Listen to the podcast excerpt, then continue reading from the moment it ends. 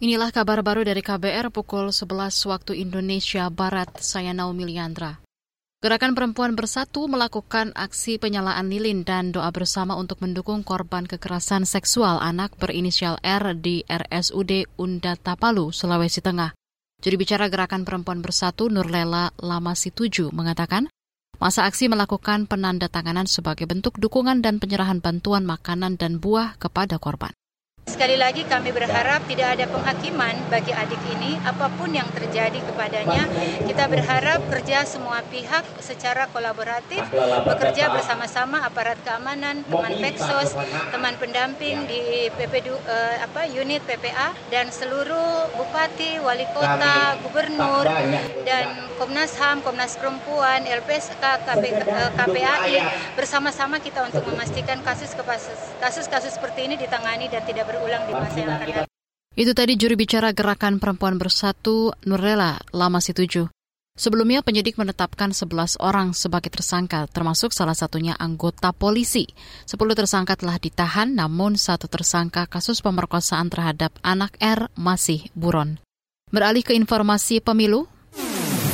Kabar pemilu. Kabar pemilu. Calon Presiden Ganjar Pranowo menargetkan kemenangan mutlak di wilayah pantai utara Pantura, Jawa Barat.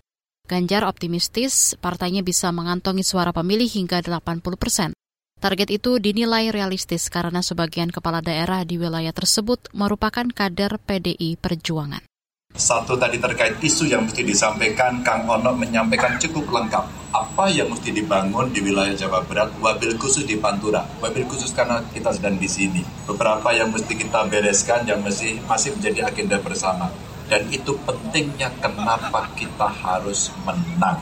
Kalau kita tidak menang, Bapak Ibu, mimpi itu mungkin tidak akan terwujud. Itu tadi calon presiden dari PDIP, Ganjar Pranowo. Dalam kesempatan yang sama, Ketua DPD PDI Perjuangan Jabar, Ono Surono, perinci target raihan suara di Indramayu sebanyak 85%, kota atau kabupaten Cirebon 75%, Kuningan 60%, Majalengka 65%, dan Sumedang 70%. Menurutnya, dengan kemenangan nantinya sumber daya di Jawa Barat akan bisa dimanfaatkan secara lebih optimal. Saudara, perwakilan tim para renang Indonesia optimistis memenuhi target 27 medali emas, meski ada atlet yang sakit dan beberapa gagal di hari pertama pagelaran Para Games 2023 di Kamboja.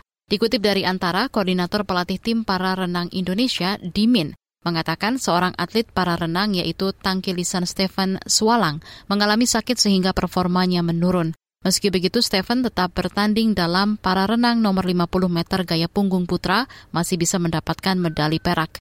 Satu nomor lainnya yang meleset dari target emas adalah nomor estafet 4x100 meter gaya bebas putra, yang mana Indonesia hanya mendapat medali perunggu. Adapun klasemen sementara, Indonesia makin kokoh berada di puncak dengan tambahan emas yang diperoleh pada hari pertama. Kontingen Indonesia hingga minggu malam berada di peringkat pertama dengan total perolehan 72 medali, yang terdiri dari 30 emas, 26 perak, dan 16 perunggu.